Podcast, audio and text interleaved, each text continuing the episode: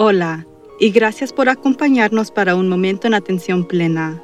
Nunca ha habido un mejor tiempo para desarrollar sus habilidades de estar presente en la atención plena. La atención plena no solamente mejora su bienestar mental, emocional y física, pero también proporciona una fundación para permanecer con calma durante eventos y desafíos estresantes. Por medio de pensamientos y acciones conscientes, podemos hacer más que solamente sobrevivir los desafíos de la vida. Podemos seguir prosperando.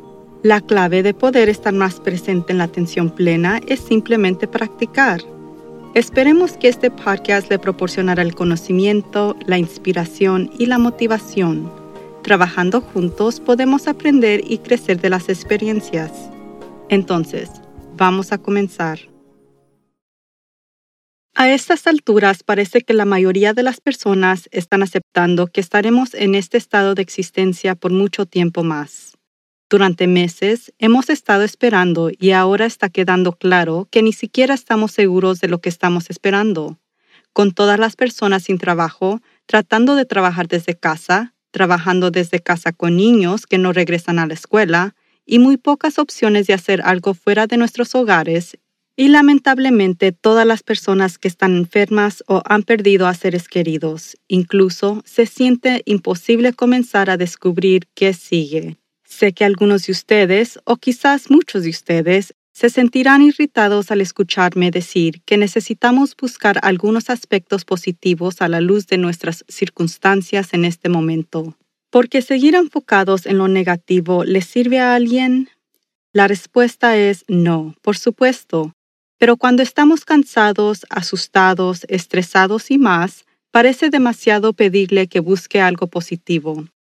Lo es suficientemente justo, pero lo haré de todos modos porque estamos en un punto en el que tenemos que comenzar a tomar algún tipo de acción o tomar algunas decisiones o comenzar a hacer planes para nuestras vidas. No podemos solamente seguir sentados en sufrimiento. No creo que pedirle que planee como quiere que sea su vida en este momento es razonable para la mayoría de las personas. Las cosas todavía están en gran flujo e imprescindibles, pero hay pasos que podemos tomar para construir la base de volver a entrar o rediseñar nuestras vidas. Una vez que tengamos más información, podemos comenzar considerando si queremos adoptar un enfoque proactivo para lo que venga después o continuar reaccionando a todo el caos que causa estragos en nuestras vidas. Reaccionar a cada evento externo ahora es como andar en una montaña rusa todos los días. Puede causar náuseas para muchos. Y desafortunadamente, al menos en los Estados Unidos, estamos agregando otra dosis diaria de negatividad a medida que la campaña presidencial llega a un punto crítico y por favor no mire los anuncios. Una forma de adoptar un enfoque proactivo que no requiere que sepamos exactamente a dónde nos dirigimos es pensar en quién queremos ser y cómo se ve eso. Esto nos proporciona una guía o mapa para dar el siguiente paso y el siguiente paso después y mucho más pasos en una dirección en lugar de sentirnos atrapados. Es el comienzo de seguir adelante. Otro paso proactivo que podemos tomar es preocuparnos seriamente por nuestras mentes. Seamos realistas. Es extremadamente fácil de oscurecernos en estos días. Podemos mirar nuestras condiciones externas y ver todo tan terrible. Por eso es importante encontrar al menos un punto brillante o tal vez más. Encontrar puntos brillantes podría ayudarnos a aclarar quién queremos ser.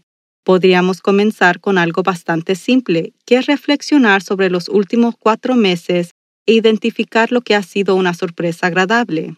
¿Ha habido aspectos del cierre que le parecieron agradables? Yo he amado no tener que sentarme en el tráfico todos los días, y después de las primeras semanas descubrí que realmente disfrutaba comenzando mis días más lentamente tomándome mi tiempo, preparando el desayuno o poniéndome al día leyendo antes de comenzar mi día de trabajo. Es un marcado muy diferente contra saltar de la cama y corriendo para prepararme y salir por la puerta para tratar de vencer el tráfico. Entonces, parte de quien quiero ser es una persona más relajada que disfruta las alegrías simples de la vida. Y estoy contemplando cómo puedo adoptar mi trabajo una vez que se levanten los mandatos para que no vuelva la persona muy malhumorada sentada en la autopista 405 casi todas las noches. O quizás descubrió que le encantaba trabajar desde casa, o que realmente disfruta tener tiempo extra con los niños, o que experimenta pura alegría al no tener que sentarse en una de las reuniones aburridas de la oficina. Tal vez sea un alivio que siente que no tiene que escuchar un comentario negativo de su compañero de trabajo todos los días. Por el otro lado, puede considerar lo que ha perdido en los últimos cuatro meses, compartiendo tiempo con familiares o amigos, salir a cenar o divertirse, ir de viaje, usted podría descubrir que le encantaba todo sobre su vida previa a la pandemia y sentirse más agradecido por eso. Pase un momento tranquilo reflexionando realmente sobre estos aspectos de su vida reciente y haga una lista. Aún no tiene que realizar ninguna acción en la lista. Simplemente hacer la lista es un enfoque proactivo para renunciar su vida. Si no tiene trabajo, en lugar de reaccionar ante las posibilidades amenazas que enfrenta, pase un tiempo considerando estas mismas reflexiones. Identifique lo que amaba de su trabajo y lo que no era genial al respecto. Mirando los aspectos del trabajo que disfrutó, ¿hay otros trabajos o industrias que incluyen esos mismos aspectos? Si estaba en una industria muy afectada como la hospitalidad, es posible que muchos de esos trabajos no regresen debido a que muchas de estas empresas están fallando trágicamente ahora.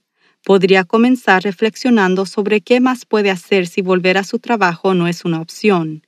¿Hay cualquier habilidad que puede estar desarrollando ahora? Con suerte si es que mientras recibe desempleo.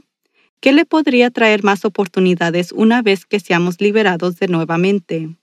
Hay tantos entrenamientos gratuitos o de bajo costo disponibles en línea en las que puede comenzar a ver si algo le atrae, incluso si sabe que volverá a trabajar en algún momento. Podría trabajar en mejorar sus habilidades informáticas mientras está en casa. Creo que esa es una habilidad de la que podemos estar bastante seguros que ahora será necesario en todas partes, ya sea para ayudar a sus hijos con su aprendizaje remoto o para todos los nuevos trabajos que estarán disponibles que requieren conocimientos tecnológicos. No sabemos qué va a suceder a corto o largo plazo como resultado de esta pandemia. Puede sentir que su trabajo es bastante seguro en este momento, pero habrá un efecto domino que cambiará industrias enteras. Considere esto. Si suficientes de nosotros seguimos trabajando desde casa después de que termine la pandemia, ¿Qué le sucede a la industria automotriz? Los talleres de reparación, estaciones de gasolinera, compañías de seguros de automóviles, tiendas de neumáticos, tiendas de autopartes, compañías financieras e incluso el DMV. Por supuesto, está el otro lado de ese escenario, que es todas las nuevas oportunidades que podrían surgir, en asistentes de enseñar en el hogar, mayor construcción debido a remodelaciones de casa para acomodar trabajos, trabajos de infraestructuras incrementados para más bicicletas o senderos peatonales debido a la disminución del tráfico, mercados al aire libre, nuevos dispositivos para mejorar nuestra experiencia laboral en el hogar, nuevos diseños de muebles de trabajo y ventas, y tal vez incluso un aire más limpio.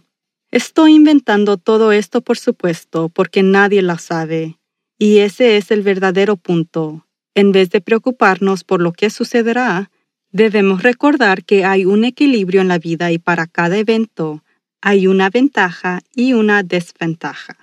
Podemos adoptar un enfoque proactivo para toda esta incertidumbre al aceptar que no sabemos nada con certeza, pero podemos permanecer abiertos a oportunidades todos podemos adoptar un enfoque más proactivo para nuestra salud mental ahora también. Ciertamente estoy experimentando más sentimientos de soledad de los que puedo recordar. Así que al registrarme conmigo misma con frecuencia reconozco que me estoy sumergiendo en aguas turbias y tomo medidas para recuperar mi estado de ánimo. Llamar a un amigo, dar un paseo, encontrar una película divertida, Incluso estos simples pasos pueden detener el espiral y apoyarme en sentirme mejor, al menos por un rato. Muchas personas, sin embargo, están luchando con algo más que sentirse un poco deprimido o luchando con episodios de soledad. La tristeza es una reacción humana normal ante un problema, una pérdida, una decepción o un evento desafiante. Sospecho que todos hemos sentido tristeza en algún momento de los últimos meses. La tristeza generalmente desaparece solo o practicando actividades simples como las que acabo de mencionar mientras que la tristeza es típicamente una reacción a eventos externos, la depresión está más relacionada con problemas internos. La depresión puede incluir sentirse sin esperanza o sin valor, puede incluir una incapacidad para funcionar bien, puede representarse como ira atípica o irritabilidad, puede incluir sentimientos que no vale la pena vivir la vida, la depresión con frecuencia produce síntomas físicos que pueden incluir energía baja, dolores y molestias, insomnio y pérdida de apetito. A diferencia de la tristeza, la depresión no desaparece solo por su cuenta. Si ha estado muy bajo o triste constantemente durante más de un par de semanas, por favor, considere buscar ayuda. Puede llamar a su médico para una referencia o contactar a una agencia de telesalud para hablar con una terapeuta en línea o por teléfono. Como lo hace no es tan importante como ser proactivo y hacerlo. Hay alivio disponible. Es hora de respirar de nuevo, en caso de que no haya estado haciendo lo suficiente últimamente. Siéntese cómodamente derecho y coloque las manos sobre su vientre. Respire profundamente y observe cómo su barriga se expande. Lentamente suelte y observe cómo se siente cuando su barriga se contrae. Una vez más, con las manos sobre el vientre, respire por la nariz. Manténgalo durante 1, 2, 3, 4 y suelte lentamente. Ahora cierre los ojos o suavice su mirada y respire normalmente. Dentro y fuera. Nada podría ser más simple. Relaje la mandíbula, el cuello y los hombros. Observe cuánta tensión se libera. Solo respiremos normalmente notando nuestra respiración y lo agradable que es estar completamente relajado. Respire profundamente por la nariz si puede. Mientras exhala, suspire con alivio. En este momento, justo aquí, ahora mismo, todo está bien.